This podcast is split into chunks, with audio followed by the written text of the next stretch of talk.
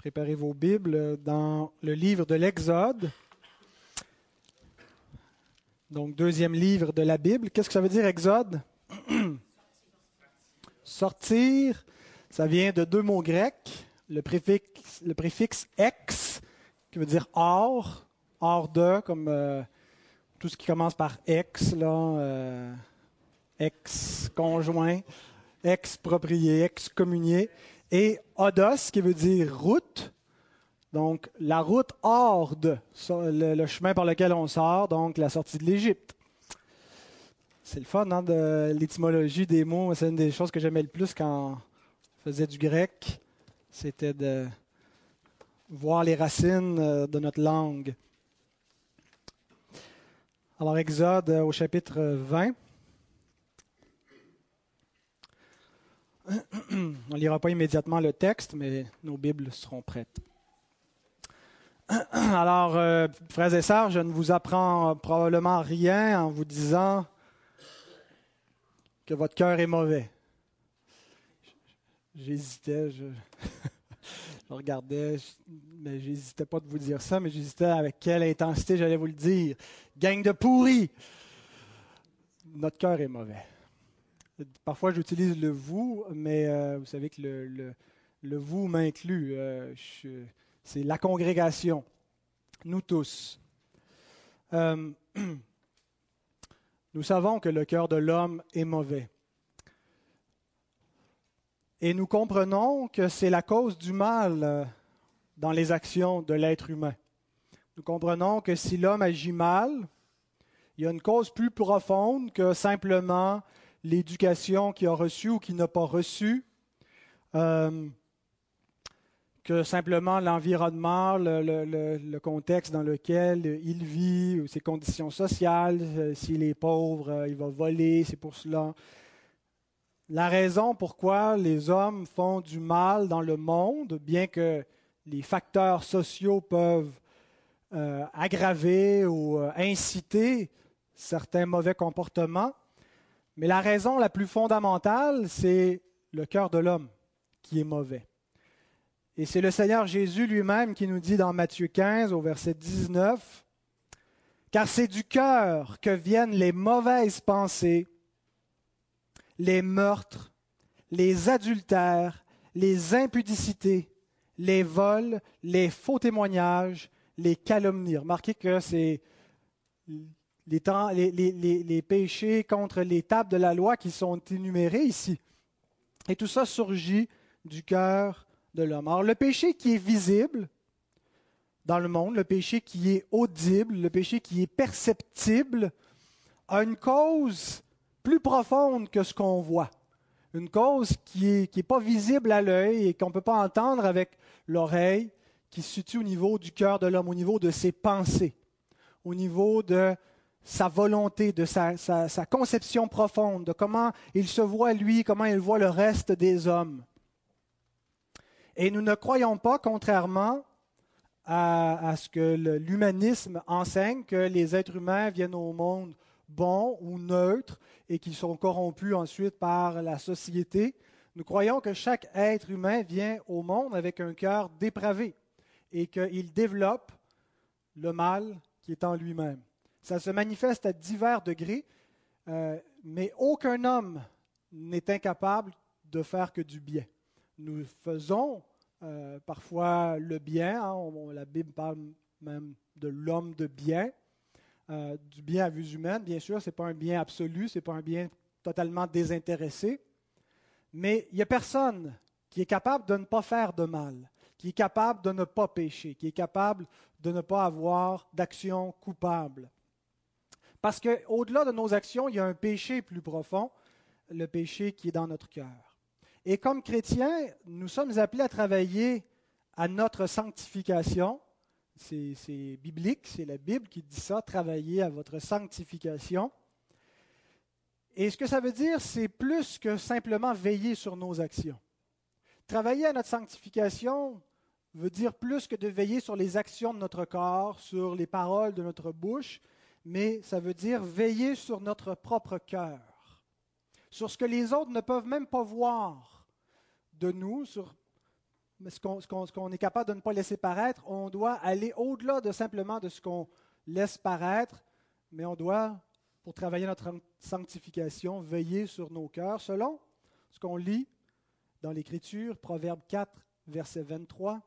Garde ton cœur plus que toute autre chose, car de lui viennent les sources de la vie.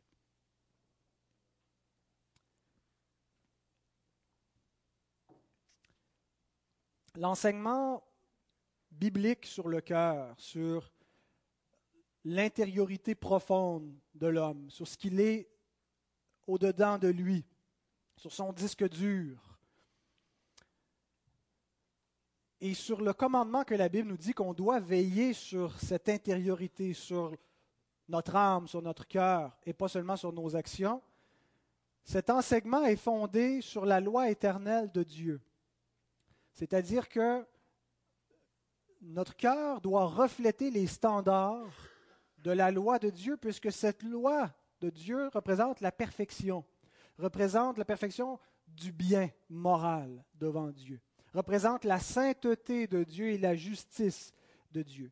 Et il y a une conception erronée dans les milieux euh, chrétiens, les milieux chrétiens évangéliques, au niveau de la loi, qui euh, enseigne que la loi commanderait uniquement les actions du corps, que la loi aurait une fonction externe seulement, que tout ce que la loi peut faire, c'est empêcher, par exemple, notre corps de tuer ou de commettre l'adultère, et que la loi ne peut pas aller plus loin. Or, c'est faux, et le Seigneur Jésus lui-même nous montre que la loi va beaucoup plus loin, que la loi, elle est spirituelle. Encore une fois, c'est un, langage qui est biblique. Paul dit la loi est spirituelle. Et que la loi, commande non seulement les actions de notre corps, mais elle commande le cœur. Elle commande ce qui, est qui, qui, va avant même que les actions se produisent, qui se situe au niveau de la pensée, au niveau de notre intériorité et qui touche tout ce qui va sortir de notre volonté, de nos actions, de notre bouche. La loi, donc, elle est spirituelle et elle est inscrite sur le cœur des croyants.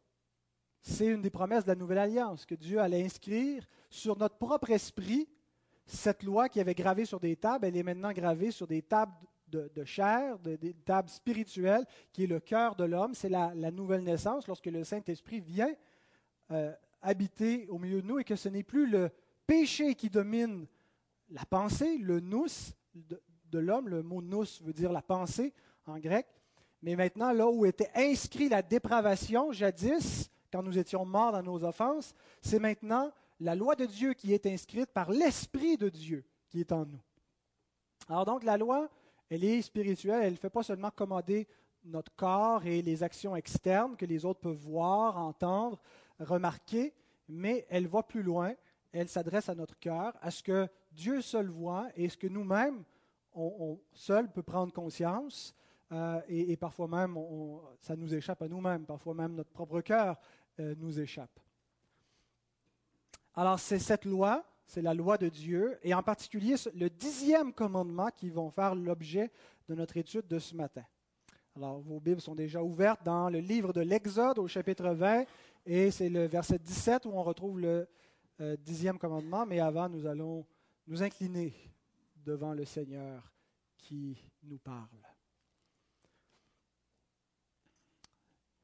Notre Père, quel privilège, quel immense privilège de pouvoir avoir ta parole, notre Dieu. De ne pas être dans le désert spirituel, de ne pas être dans l'aveuglement, dans l'absence de lumière, dans l'absence des paroles de la vie éternelle. De pouvoir nous trouver au milieu de l'assemblée des saints, au milieu de cette sainte convocation, car tu sièges toi-même parmi ton peuple, au milieu de ses louanges. Et tu te révèles, Seigneur, au moyen de ta parole, ta parole alliantielle, qui est un moyen par lequel tu nous gardes, par lequel tu prends soin de notre âme. Et ce matin, nous te prions, Seigneur, pour que ta parole agisse avec puissance. Nous savons que ta parole est puissante et qu'elle est vivante, parce que nous en avons fait l'expérience, Seigneur. Elle nous a convaincus de notre propre péché et nous a amenés à croire à ton Fils. Elle nous a donné la, régénération selon ce qui est écrit, Seigneur. Et ce matin, nous te prions encore de faire ce ministère dans nos cœurs, par ta parole vivante, par ton esprit. Puisses-tu débusquer en nous toutes les pensées qui se cachent, qui se dérobent même à, notre propre conscience et qu'on se croit parfois juste, on se croit parfois euh, sans, reproche. Seigneur, puisses-tu nous convaincre ce matin par ta parole afin que nous puissions avoir des cœurs plus humbles en ressortant d'ici. Être prompt à confesser notre péché à chaque jour, Seigneur, car telle est ta volonté pour nous, notre Dieu. Nous te prions de faire toutes ces choses, nous te le demandons au nom de Christ. Amen.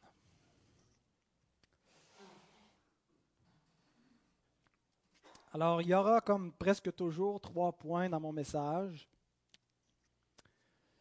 trois points principaux euh, qui concernent tous la convoitise. D'abord, la définition de la convoitise. Ensuite, les exemples, des exemples bibliques de convoitise. Et la délivrance de la convoitise. Alors, on finit avec une note positive, n'est-ce pas, dans ce combat. Alors, on va lire le texte. Exode 20, verset 17. Tu ne convoiteras point la maison de ton prochain tu ne convoiteras point la femme de ton prochain, ni son serviteur, ni sa servante, ni son bœuf, ni son âne, ni aucune chose qui appartienne à ton prochain. Alors la définition de la convoitise. D'abord, laissez-moi vous dire deux choses que la convoitise n'est pas. La convoitise, ce n'est pas le fait de posséder des biens. Dans ce commandement-là, on n'a pas l'interdiction de posséder des biens. Euh, Dieu nous donne tout ce que nous avons afin que nous en jouissions. C'est ce que Paul écrit à Timothée, que Dieu est riche en libéralité. Dieu est généreux. Dieu n'est pas cheap, si vous me passez l'expression. Il nous donne toutes sortes de bienfaits et il nous les donne pour qu'on en profite. Il ne veut pas qu'on se sente coupable et qu'on se dise, ah, ben, les gens qui sont pauvres dans le monde n'ont pas ça, alors je vais m'en priver par solidarité ou parce que. Dieu nous donne tout ce qu'il nous donne pour qu'on en jouisse et qu'on l'apprécie, que notre âme le bénit quand on se couche le soir et qu'on fait l'inventaire des bénédictions que Dieu nous a données. On dit merci Seigneur. Alors donc, ce n'est pas convoiter que de posséder et que d'apprécier ce que Dieu nous donne. Ce n'est pas non plus, deuxièmement, de simplement désirer. Avoir des désirs, ce n'est pas convoiter nécessairement. On pourrait penser que euh, dès qu'on a une ambition, dès qu'on veut quelque chose, donc c'est quelque chose qu'on n'a pas, et que parce qu'on veut quelque chose qu'on n'a pas, on convoite et qu'on ne doit plus donc désirer quoi que ce soit, et qu'il faut éteindre au-dedans de nous la fonction du désir. Alors on doit comme devenir des espèces de, lobotomisés qui ne ressentent aucune passion, aucun désir, qui n'ont aucune aspiration, aucune, euh, aucune ambition. Ce n'est pas du tout le cas. Dieu euh, nous, demande de faire des projets, d'envisager notre vie, euh, ce qu'elle sera plus tard, et de viser des buts, toujours en, gardant en tête que sa volonté soit faite. Si Dieu le permet, nous, on pourra aller dans telle et telle direction, et qu'il n'est pas mal de vouloir des bénédictions et de désirer des choses que Dieu ne nous a pas encore données, parce que Dieu a pour nous encore des biens dans le futur, et c'est bien de les désirer. Maintenant, qu'est-ce que c'est que la convoitise? Et je vais vous donner dans ma définition quatre éléments. Premièrement, la convoitise, c'est de désirer des choses interdites, de désirer ce que Dieu nous dit qu'on ne doit pas désirer. L'exemple qu'on a dans le, commandement, Dieu nous donne le commandement, mais il nous donne des exemples pour qu'on le comprenne. Par exemple, de désirer la femme de ton prochain. Ce n'est pas, Dieu ne te l'a pas donné, et Dieu t'interdit de euh, la désirer parce qu'il l'a donné à un autre. Il n'y a aucune possibilité que Dieu te la donne s'il l'a donné à un autre et tu ne dois pas donc la désirer ou désirer euh, tout ce qui est à lui, le, convoiter, vouloir le dérober, euh, ou désirer du mal envers quelqu'un. Souhaiter le mal, c'est une forme de convoitise. on ne doit pas donc entretenir ses pensées. Désirer des choses interdites, première. Deuxième élément, la convoitise peut être aussi de désirer des choses qui sont permises, mais de les désirer d'une manière mauvaise, c'est-à-dire d'une manière idolâtre. Par exemple, c'est bien de désirer de se marier si on n'est pas marié et que euh, le contexte de notre vie permet de nous marier, si on est dans une situation où c'est légitime. Ce n'est pas une mauvaise chose que d'aspirer à se marier. Par contre, le désir de me marier peut prendre une, forme qui devient condamnée par Dieu. Alors, sans que le mariage lui-même soit interdit, mon désir de me marier peut, peut, devenir une convoitise. Si je me mets à regarder ceux qui sont mariés, sans désirer être marié avec un ou l'autre qui est déjà marié, mais que je me mets à les envier, au point même où leur bonheur m'écœure. Hein, ça, ça, nous arrive de regarder le bonheur des autres et qu'on se sente frustré de leur bonheur. On les envie. Et, et, on sent que nous, il nous manque quelque chose. Il y a une injustice. Ils ont quelque chose que nous n'avons pas. Et là, on se voit comme une victime, on sent qu'on souffre injustement, qu'on ne mérite pas cela. Et pourquoi lui mériterait de se marier plus que moi? Alors, notre désir, qui pourrait être à la base légitime, devient une convoitise. Et à ce niveau-là, tout peut devenir l'objet d'une convoitise. J'ai donné l'exemple du mariage, mais des biens matériels, qui, sont légitimes de désirer. C'est légitime de désirer avoir une maison ou un lieu pour vivre, euh, un appartement, un, lieu, une résidence. C'est tout à fait légitime, mais ça peut devenir l'objet d'une convoitise. Euh, ça devient une convoitise lorsque ça devient une idole. Le, décalogue termine comme il commence. Hein. Le premier commandement, tu n'auras pas d'autre Dieu devant ma face. L'idolâtrie condamnée rien ne doit remplacer Dieu dans notre vie. Et ça termine avec l'interdiction de la convoitise, qui est un écho du premier commandement. Parce que lorsqu'on convoite des choses qui deviennent des idoles dans notre vie, un idole, c'est quelque chose qui, en quelque sorte, remplace Dieu. Lorsqu'on se confie dans l'argent, qu'est-ce qu'on cherche dans l'argent? On cherche un confort, une assurance qu'on devrait chercher plutôt en Dieu. Dieu peut utiliser l'argent pour nous bénir, mais il peut utiliser, il n'a besoin de rien. Euh, il, peut utiliser des moyens et aucun moyen. Et ce qu'il veut, c'est être toujours l'objet de notre foi, et non pas que les moyens qu'il utilise deviennent une fin en soi qui remplace Dieu. Et la Bible dit elle-même que la cupidité, c'est-à-dire l'amour de l'argent, être obsédé par l'argent, désirer sans cesse l'argent, toujours en avoir plus, est une idolâtrie.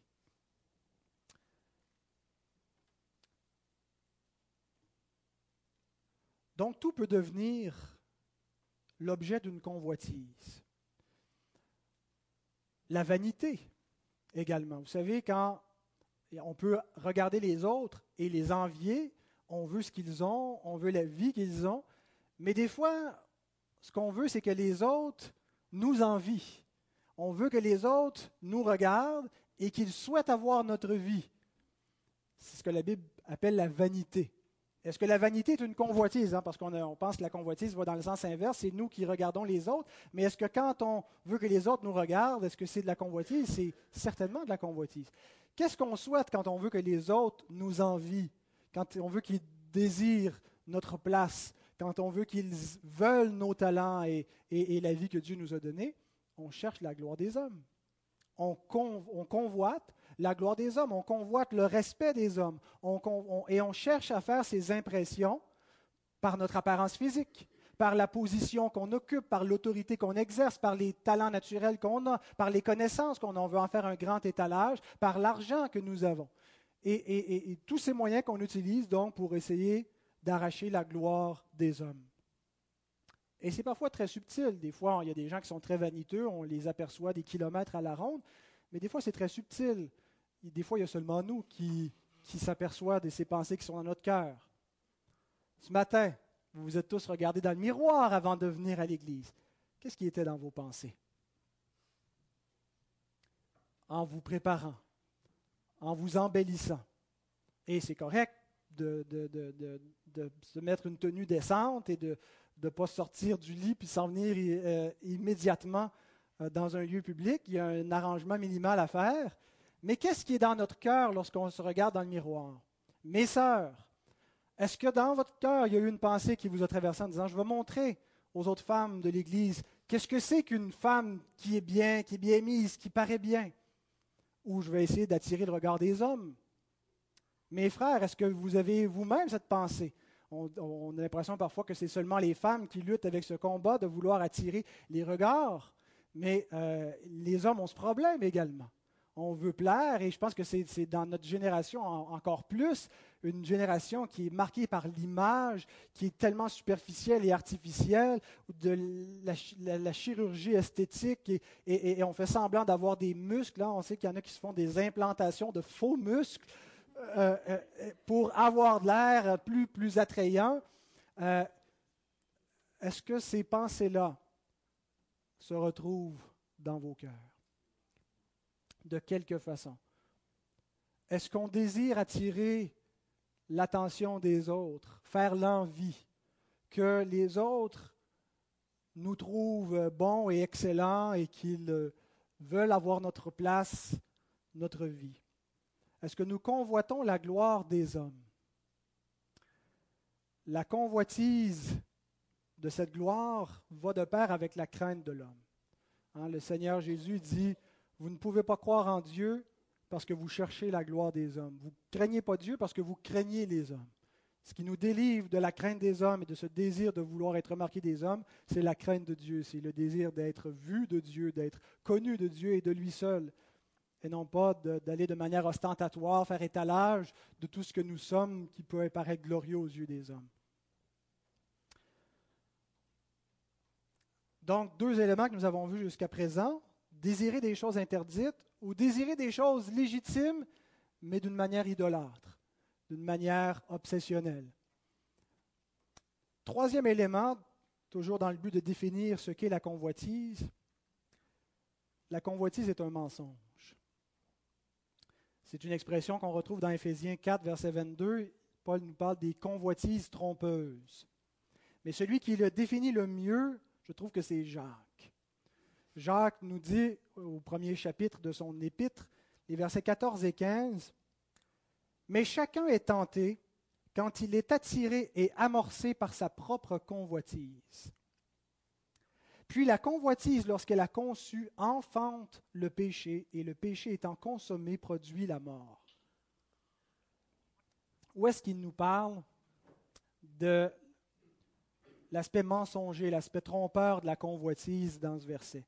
C'est le verbe déléadzo qui est traduit par euh, amorcer. Chacun est amorcé par sa propre convoitise.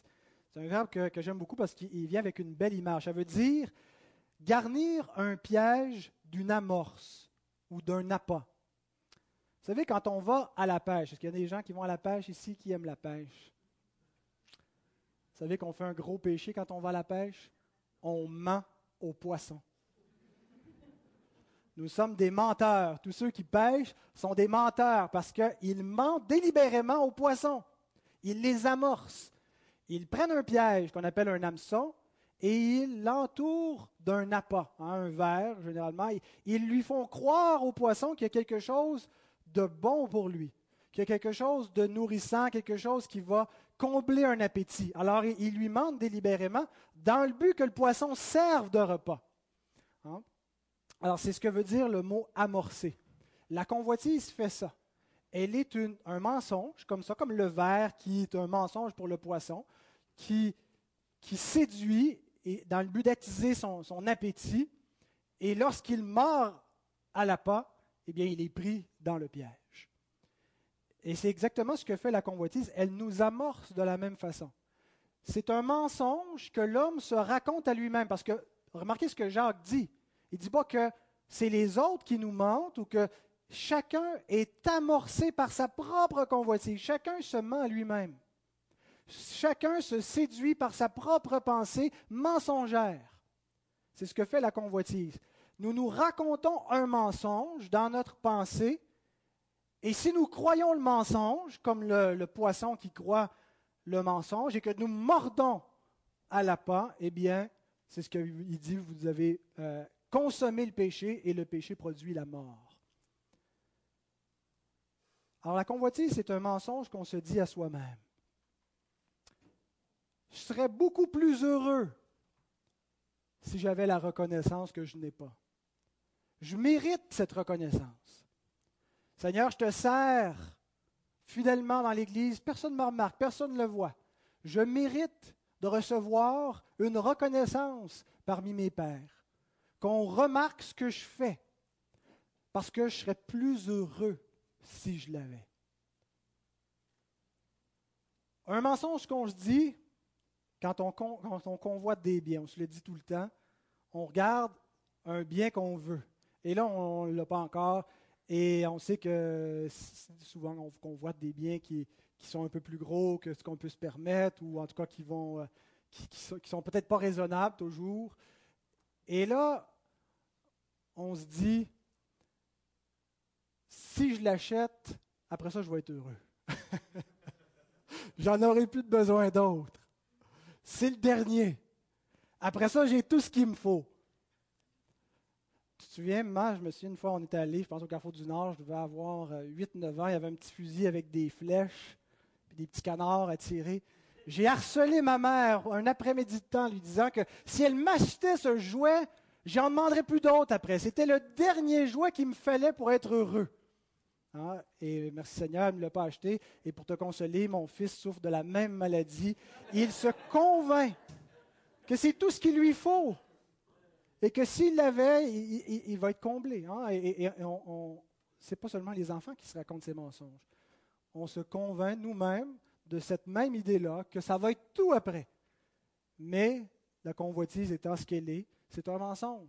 On pense qu'on va être satisfait, mais le plaisir n'est pas permanent.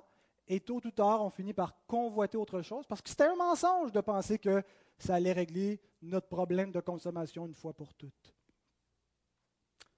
Je mérite d'être béni. Quel mensonge. Je mérite mon bonheur. Êtes-vous heureux? Il y a peut-être des gens qui sont malheureux, mais est-ce qu'il y a des gens qui sont heureux ce matin? Méritez-vous d'être heureux? Est-ce que vous avez mérité tout ça? Je me suis une scène qui me frappait pendant que je révisais mes notes ce matin. C'était dans les premiers temps où M. Perron venait euh, prêcher la parole ici, et puis on, est, on était assis dans le salon chez nous en train de boire une coupe de vin, et on parle de Dieu, on parle de l'œuvre, et puis il constate que le Seigneur me bénit. Il voit ma famille qui tranquillement s'installe, grandit, comment euh, le Seigneur nous a bien installés dans une église qui prend soin de nous, que j'ai déjà un soutien pastoral, que, les portes s'ouvrent, que le Seigneur prend soin de moi, qu'il me bénit, que j'ai un bonheur autour de moi. Il voit le bonheur que Dieu me donne et il, me le verbalise, il me le dit. Dieu te bénit. Et, c'est extraordinaire tous les bienfaits que tu as. Euh, hein, puis on compare des fois avec d'autres qui, en ont moins. Et immédiatement, mon réflexe a été de dire oui, mais j'ai travaillé fort pour tout ça. J'ai travaillé fort pour avoir le bel appartement, j'ai fait les rénovations, j'ai travaillé fort pour le, beau voyage de noces qu'on avait fait, parce que c'est dans ce contexte-là qu'il était venu. On était parti deux mois comme ça en Floride, et, j'ai fait beaucoup de travail et d'overtime. Et là, il m'écoutait essayer de justifier mon bonheur avec un sourire, et quand j'ai fini par me taire, il me dit, on ne peut pas mériter les bénédictions de Dieu. Tout est par grâce. Et là, j'ai dit, ouch. J'avais de l'air épais. de penser qu'on mérite le bonheur. Dieu, et, Jacques nous le dit en commençant son épître dans le même chapitre, ne vous y en fait, dans, les versets qui vont suivre, ne vous y trompez pas, mes frères. Toute grâce excellente, tout don parfait descend d'en haut, de Dieu. Vous ne l'avez pas gagné, vous ne l'avez pas mérité. Oui, Dieu utilise euh, euh, euh, la cause à effet de la responsabilité humaine, mais tout est une grâce, tout est une, bénédiction. Alors, lorsqu'on convoite, on pense qu'on mérite, qu'on se le doit, que ce qu'on a nous est dû. C'est un mensonge, l'aspect mensonger trompeur de la convoitise. Et lorsqu'on croit ces mensonges et qu'on y mord, parfois ce n'est pas aussi fatal, des fois on a juste l'air épais, euh, mais des fois c'est bien pire. Hein, quand on s'imagine qu'on serait plus heureux, avec une autre femme ou avec un autre mari, que celui ou celle que Dieu nous a donné, euh, finalement, euh, rencontre pas les promesses qu'il nous a faites le jour de notre mariage, et qu'on est très déçu et frustré, et on se dit, je regarde les autres maris, je regarde les autres femmes, beaucoup plus dévouées, beaucoup plus attentionnées, je serais plus heureux avec un autre, avec une autre. Vous savez qu'il y a des gens qui ont cru ce mensonge, et qui ont mordu à la pas de la convoitise, et qui ont mordu à la mort qui ont mordu à ce péché-là et que euh, ont été pris au piège comme le poisson qui mord à l'hameçon.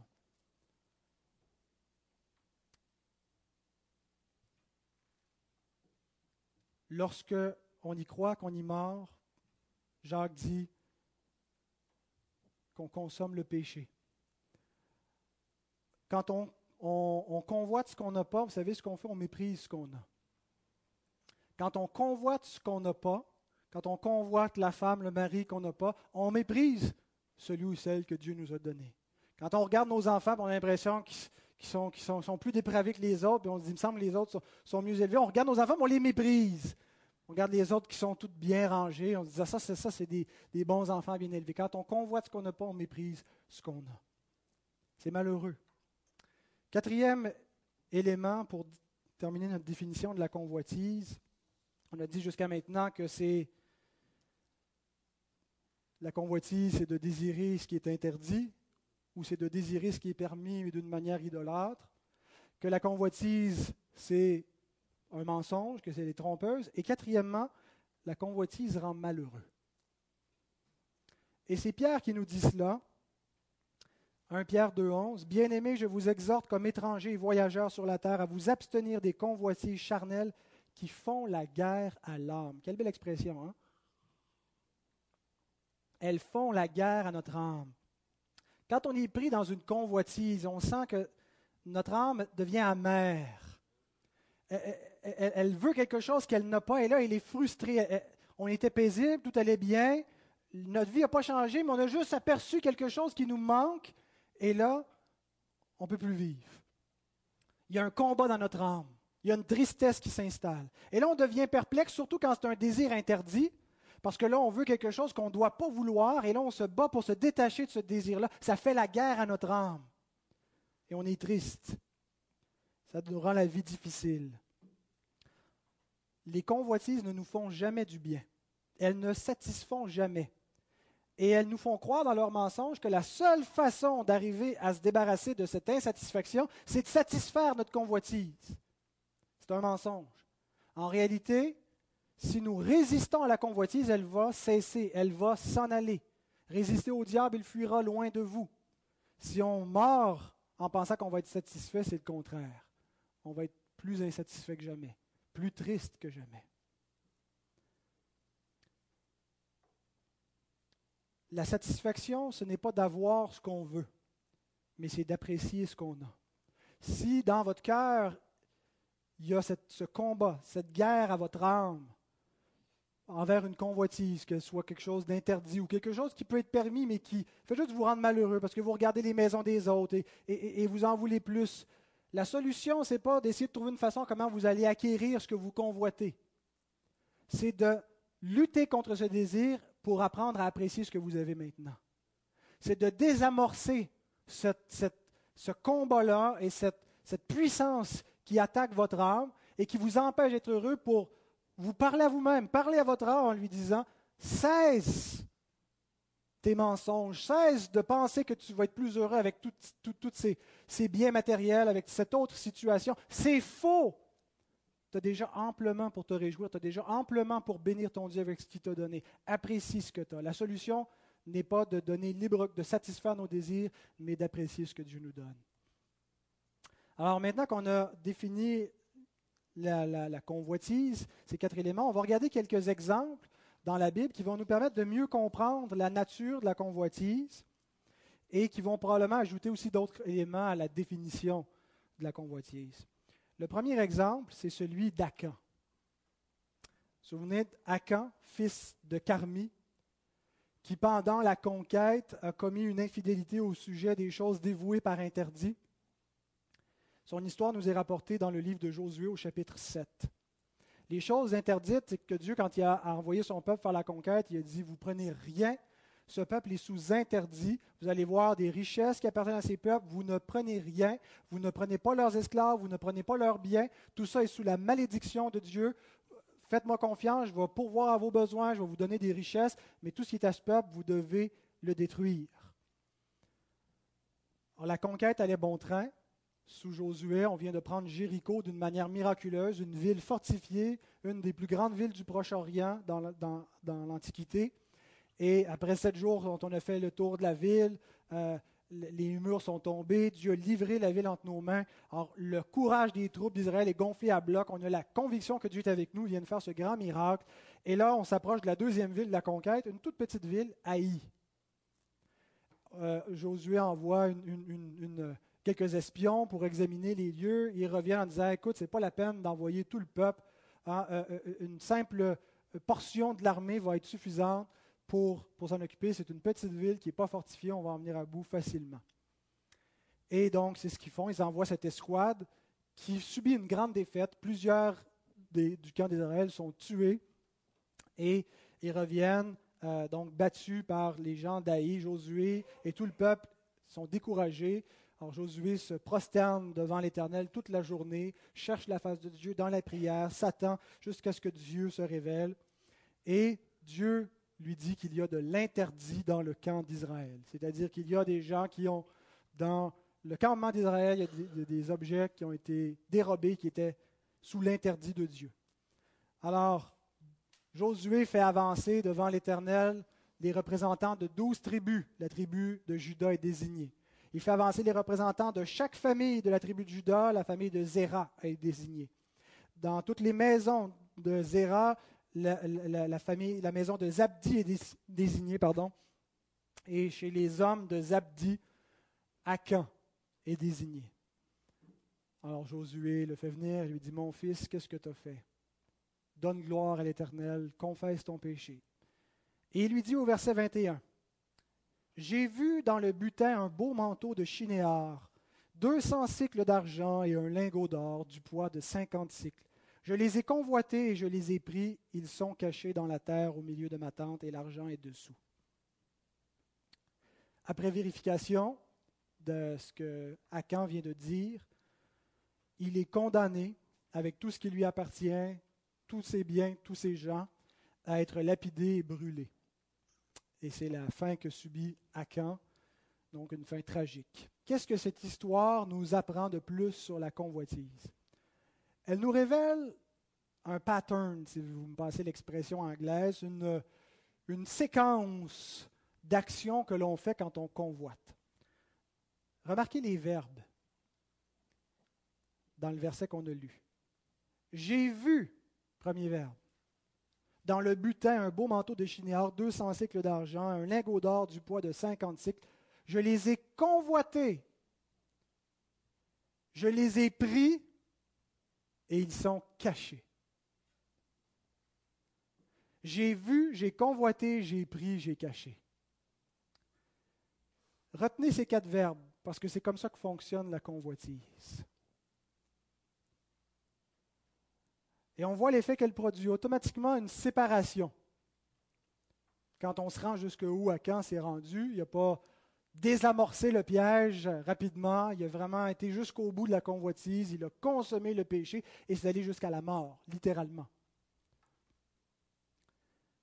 Une première séparation au niveau vertical avec Dieu. Il se cache de Dieu. Ça rappelle l'homme et la femme dans le jardin d'Éden. Hein? Ah, ils ont vu le fruit, ils l'ont convoité, ils en ont pris. Et quand Dieu s'est pointé, après, qu'est-ce qu'ils ont fait? Ils se sont cachés quand on convoite comme ça et qu'on consomme le péché interdit, le péché est toujours interdit, mais l'interdit, quand on consomme l'interdit, on se cache de Dieu. Vous cachez-vous de Dieu? On peut se cacher longtemps de Dieu. On ne veut pas entendre sa parole, on est mal à l'aise dans des messages comme ça, on a envie de fuir, on ne veut pas être exhorté, on se cache de Dieu. Mais ça produit aussi une séparation horizontale, c'est-à-dire avec ses semblables, avec ses prochains, avec le peuple. Ça le sépare de sa communauté. Il se cache d'eux.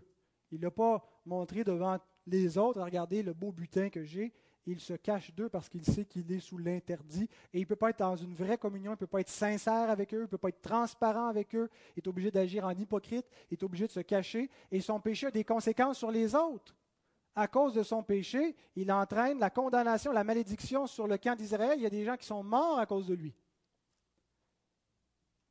Notre péché a des effets sur les autres et il entraîne toute sa famille dans la convoitise. Vous savez, on, connaît tous ces histoires d'horreur de, de, chrétiens qui ont convoité et sont partis avec un autre homme, une autre femme, et qui avaient des enfants, en pensant juste à eux, juste à leur bonheur, en pensant pas aux conséquences des autres, ça a des conséquences sur les enfants.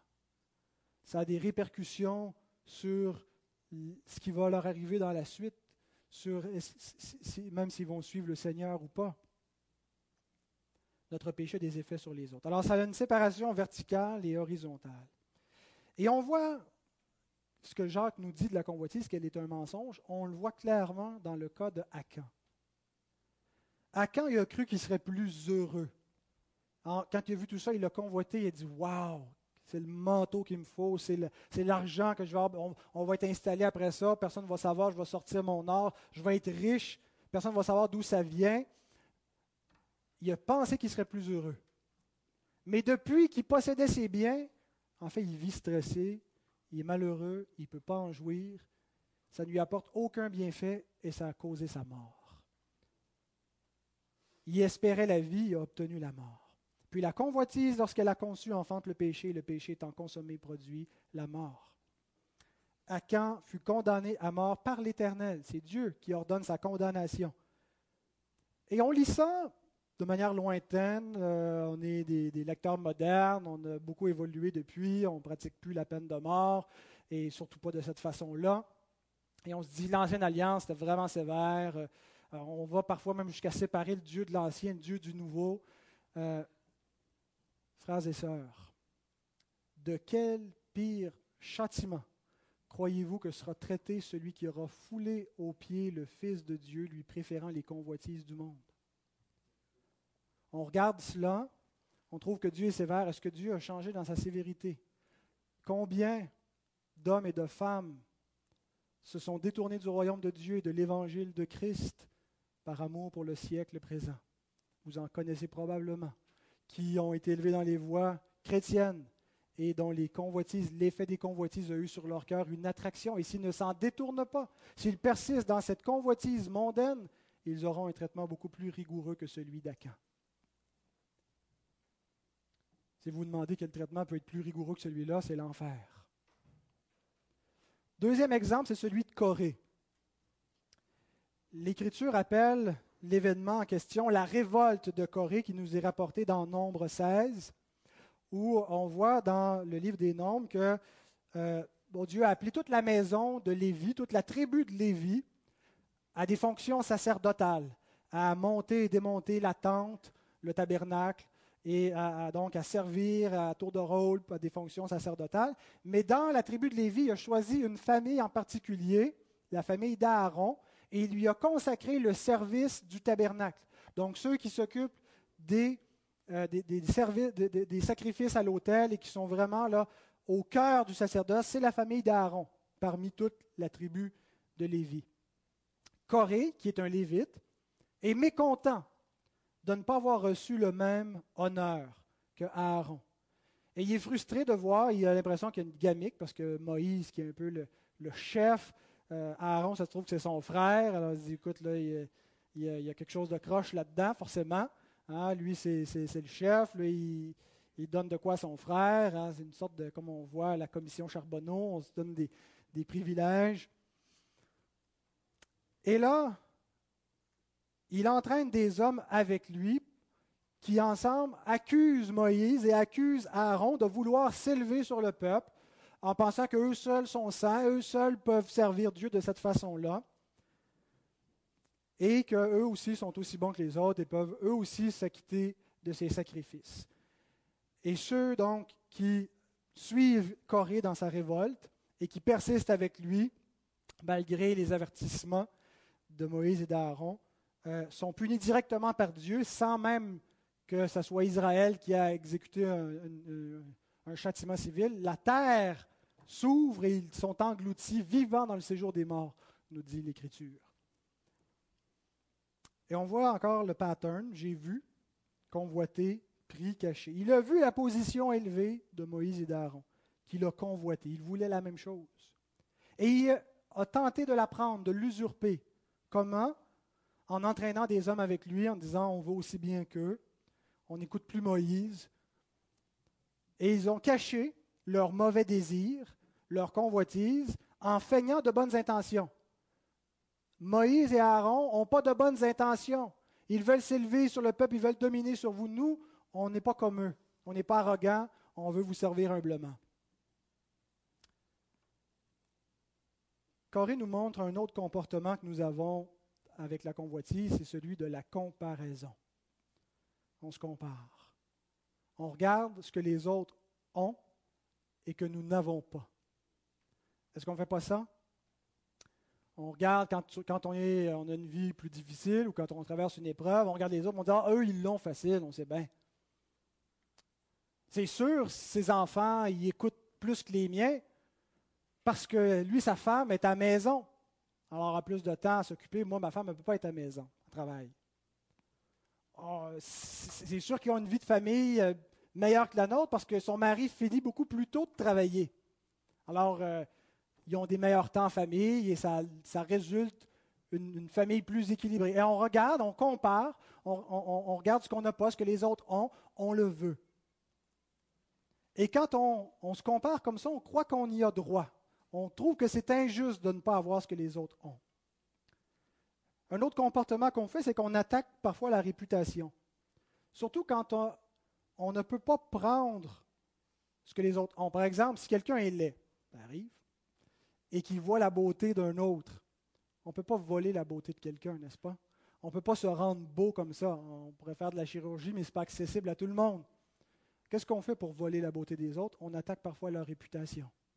On attaque quelqu'un seulement à cause des talents qu'il a, à cause de la beauté qu'il a, à cause de la vie facile qu'il nous paraît avoir. On pense qu'il n'y a pas de problème, on pense que c'est juste nous qui a des misères. Et on attaque la réputation des autres. C'est comme ça qu'on essaie de voler ce qu'ils ont. D'en dire du mal. Et on cache notre convoitise en prétextant qu'en fait on a de bonnes intentions. C'est pour prier pour la personne que je vous dis ça.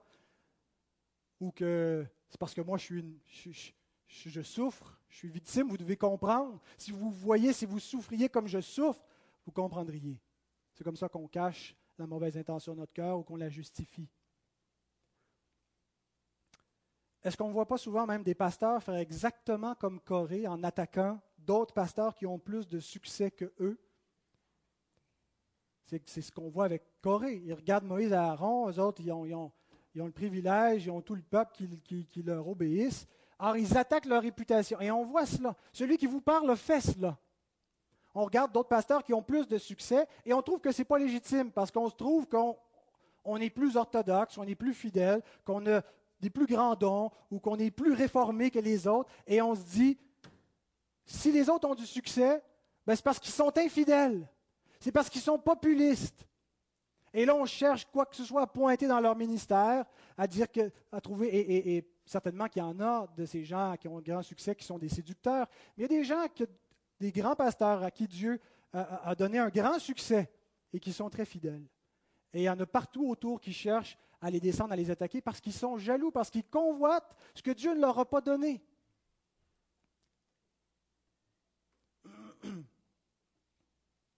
Et comme Corée, qu'est-ce qu'on fait? On projette sur les autres la propre méchanceté de notre cœur. Qu'est-ce que Corée dit? Ils veulent s'élever. Moïse et Aaron veulent s'élever, alors qu'en réalité, c'est lui qui veut s'élever. On projette sur les autres l'intention de notre propre cœur. Un dernier exemple qui nous montre, qui nous apprend un autre élément sur la convoitise, celui de David. Et il est très facile avec l'épisode avec Bathsheba. Il a vu cette femme, il l'a trouvée belle, il ne s'est pas arrêté là, il n'a pas détourné son regard, il a entretenu ses pensées, il l'a convoité, il l'a désiré. Il s'est renseigné, c'est qui cette femme? Et il a su même qu'il y avait un interdit sur cette femme. C'est la femme d'Uri. Mais il l'a pris quand même.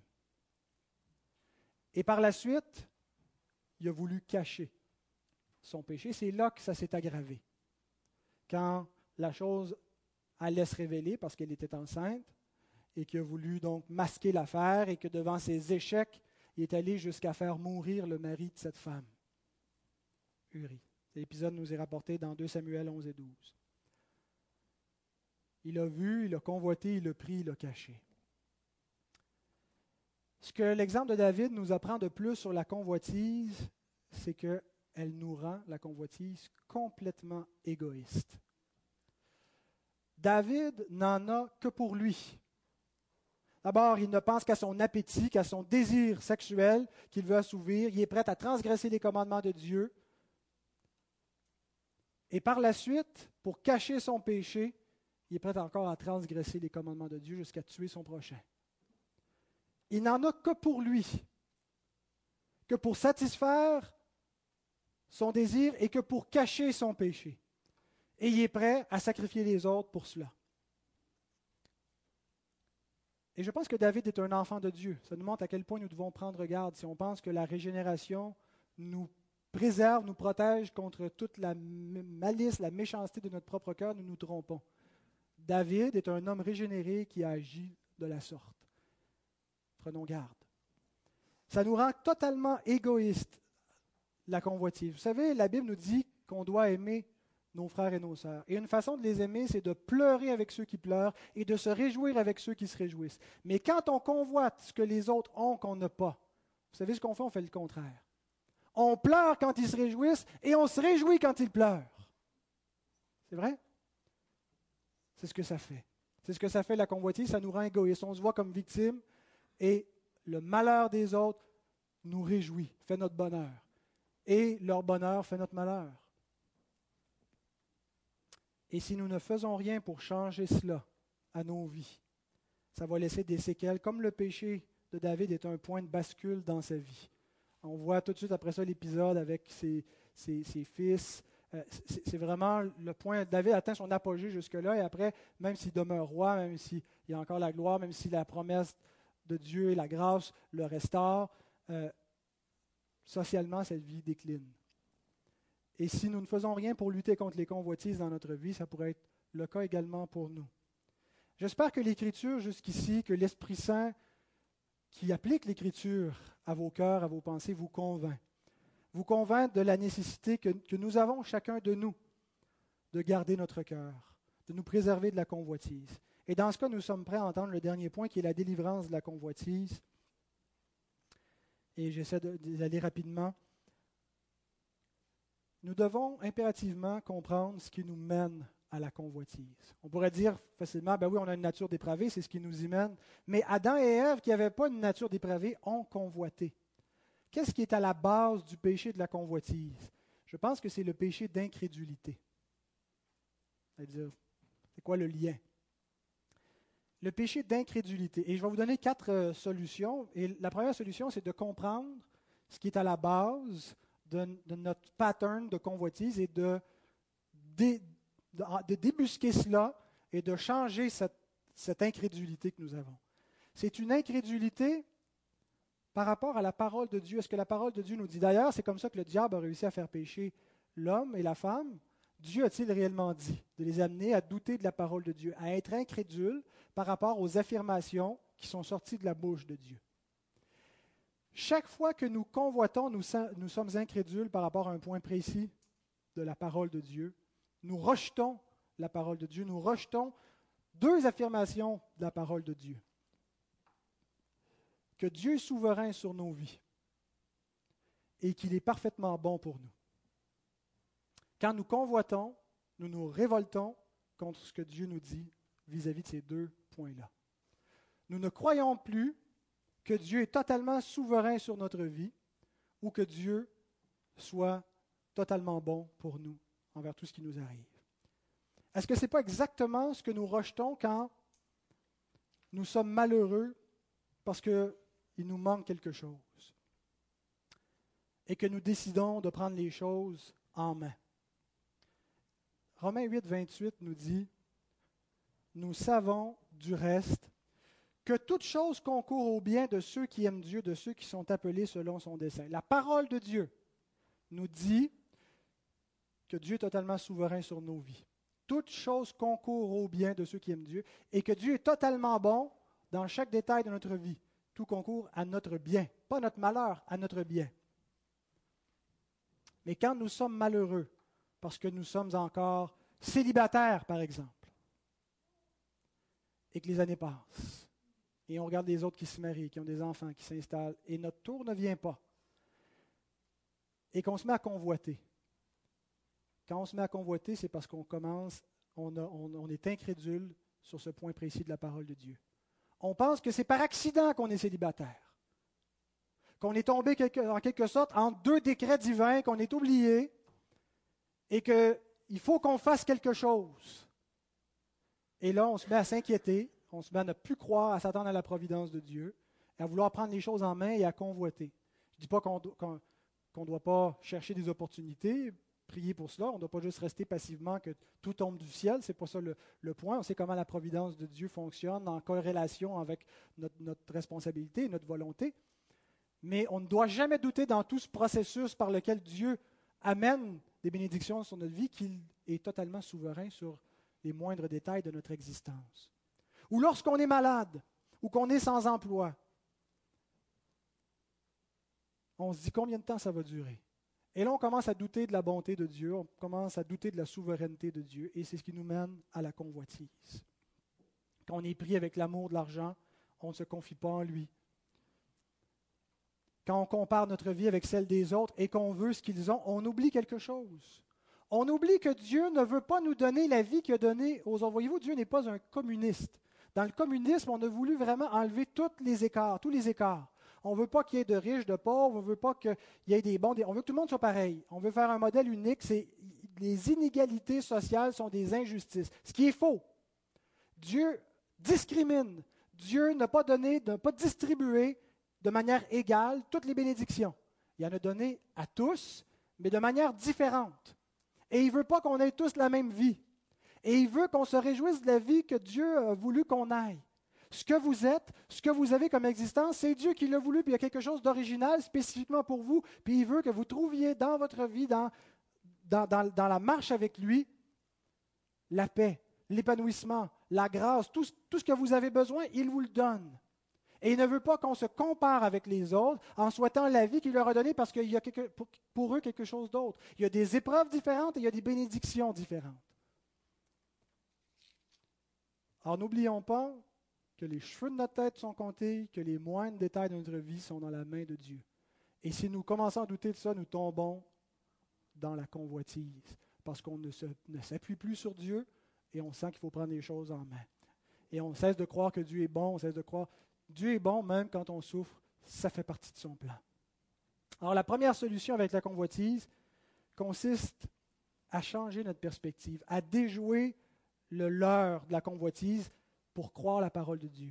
C'est faux ce que ma convoitise me dit et c'est vrai ce que la parole de Dieu me dit. Chaque convoitise, c'est comme le serpent qui vient à la femme et qui dit, Dieu a-t-il réellement dit, je vais prendre soin de toi? Dieu a-t-il réellement dit qu'il va veiller, qu'il est vraiment bon pour toi? Et si nous en doutons, nous commençons à convoiter. Rappelons-nous que c'est un mensonge. Deuxième solution, ça consiste à veiller sur notre cœur un jour à la fois. Quand on regarde notre vie, ce qui nous fait souffrir, on se dit comment je vais y arriver si Dieu voulait que je sois célibataire pour le reste de ma vie? Seigneur, je ne serais pas capable. Je ne pas suis pas capable de m'abstenir sexuellement pour le reste de ma vie. Comment je vais y arriver? Je ne peux pas. C'est impossible. Si Dieu décide de ne pas me donner du succès, Seigneur, je ne serai pas capable de vivre dans la pauvreté. Je vais voler s'il faut. Et là, on, se dit comment je vais arriver à conditionner mon cœur pour pouvoir vivre dans cette condition-là pour le reste de notre vie? Ce n'est pas ce que Dieu nous demande. Il ne nous demande pas de conditionner notre cœur pour être capable de terminer notre vie dans l'état actuel qu'on est. Il nous demande de conditionner notre cœur pour être capable de terminer la journée. À chaque jour suffit sa peine. Le rythme divin, c'est un rythme quotidien. Un jour à la fois, il nous demande de venir au trône de sa grâce parce que sa grâce se renouvelle à chaque matin. Et à demander la grâce nécessaire pour traverser une journée de plus sans tomber dans la convoitise. On ne sait pas ce qui nous attend dans dix ans, mais Dieu le sait et il nous demande de lui faire confiance simplement un jour de plus. Alors il faut se mettre au rythme divin, apprendre à lutter contre la convoitise un jour à la fois. Troisième solution, on doit renverser le pattern voir, convoiter, prendre, cacher par un pattern du Saint-Esprit, si vous voulez, ou un pattern renouvelé. Au lieu de voir, regardons à Dieu. Au lieu de regarder autour de nous, de regarder les biens terrestres, de regarder à nos circonstances qui nous paraissent périlleuses et, qu'on voudrait changer, regardons à Dieu. Fixons nos regards sur lui. Au lieu de convoiter, au lieu d'entretenir des inquiétudes, parce que ça va de pair, l'inquiétude, la convoitise, l'inquiétude de l'argent mène à la cupidité. Au lieu de cela, par l'Esprit de Dieu qui donne le, fruit de la maîtrise de soi, qui sont des choses qu'on entretient, qu'on se répète, qu'on confesse quand, on, pêche. Pratiquer le contentement en Dieu. Désamorcer la convoitise en disant ah, oh, Seigneur, il y en a des belles maisons et, je sens qu'il me manque quelque chose. Mais non, j'ai une belle maison et je suis satisfait, j'ai tout ce qu'il me faut. La nourriture, le vêtement, un toit sur la tête. Il ne manque rien. Je dois seulement pratiquer le contentement. Au lieu de prendre, apprendre à donner. On est dans une société qui nous conditionne à prendre. C'est ça le socialisme. Hein? Tout, nous est dû. On en veut plus et les autres nous doivent tout, doivent nous faire vivre, doivent, tout nous est dû. Mais le, mouvement est contraire dans le royaume de Dieu. On ne doit pas chercher à qu'est-ce que je peux recevoir, qu'est-ce que vous pouvez me donner de plus, qu'est-ce que je peux donner, qu'est-ce que je peux contribuer? J'ai peu, mais qu'est-ce que je peux amener pour servir la cause du royaume? Et on s'oublie vraiment que lorsqu'on commence à donner, à sacrifier notre vie. Et au lieu de cacher notre péché, au lieu de chercher à le justifier, confesser simplement le confesser, aux autres lorsque c'est nécessaire et à Dieu constamment. Donc, regarder à Dieu, développer le contentement au lieu de la convoitise, donner et confesser. Et la quatrième et dernière solution, je ne peux pas m'étendre assez dessus, il faudrait faire une série de messages, c'est qu'on ne peut pas se délivrer nous-mêmes de la convoitise. Ce n'est pas une discipline humaine, ce n'est pas simplement un conditionnement. L'homme est esclave du péché et il a besoin qu'un plus fort que le péché le délivre. Et nous avons un sauveur qui nous sauve également de la puissance de la convoitise et c'est le Christ. Et nous devons comprendre que pour être délivré vraiment de la convoitise, que ça repose sur l'Évangile, que ça repose sur le Seigneur Jésus qui, lui, a vaincu la tentation et a vaincu le péché. Lui aussi a été tenté, comme nous, en toute chose, sans péché. Et vous remarquez que le diable a employé la même tactique avec lui. Il s'est approché de lui, il a dit, mais pourtant, tu es le Fils de Dieu. Si tu es le Fils de Dieu, puisque tu es le Fils de Dieu, change ces pierres en pain. Tu ne mérites pas cette épreuve, tu ne mérites pas cette souffrance. Tu mérites mieux que ça.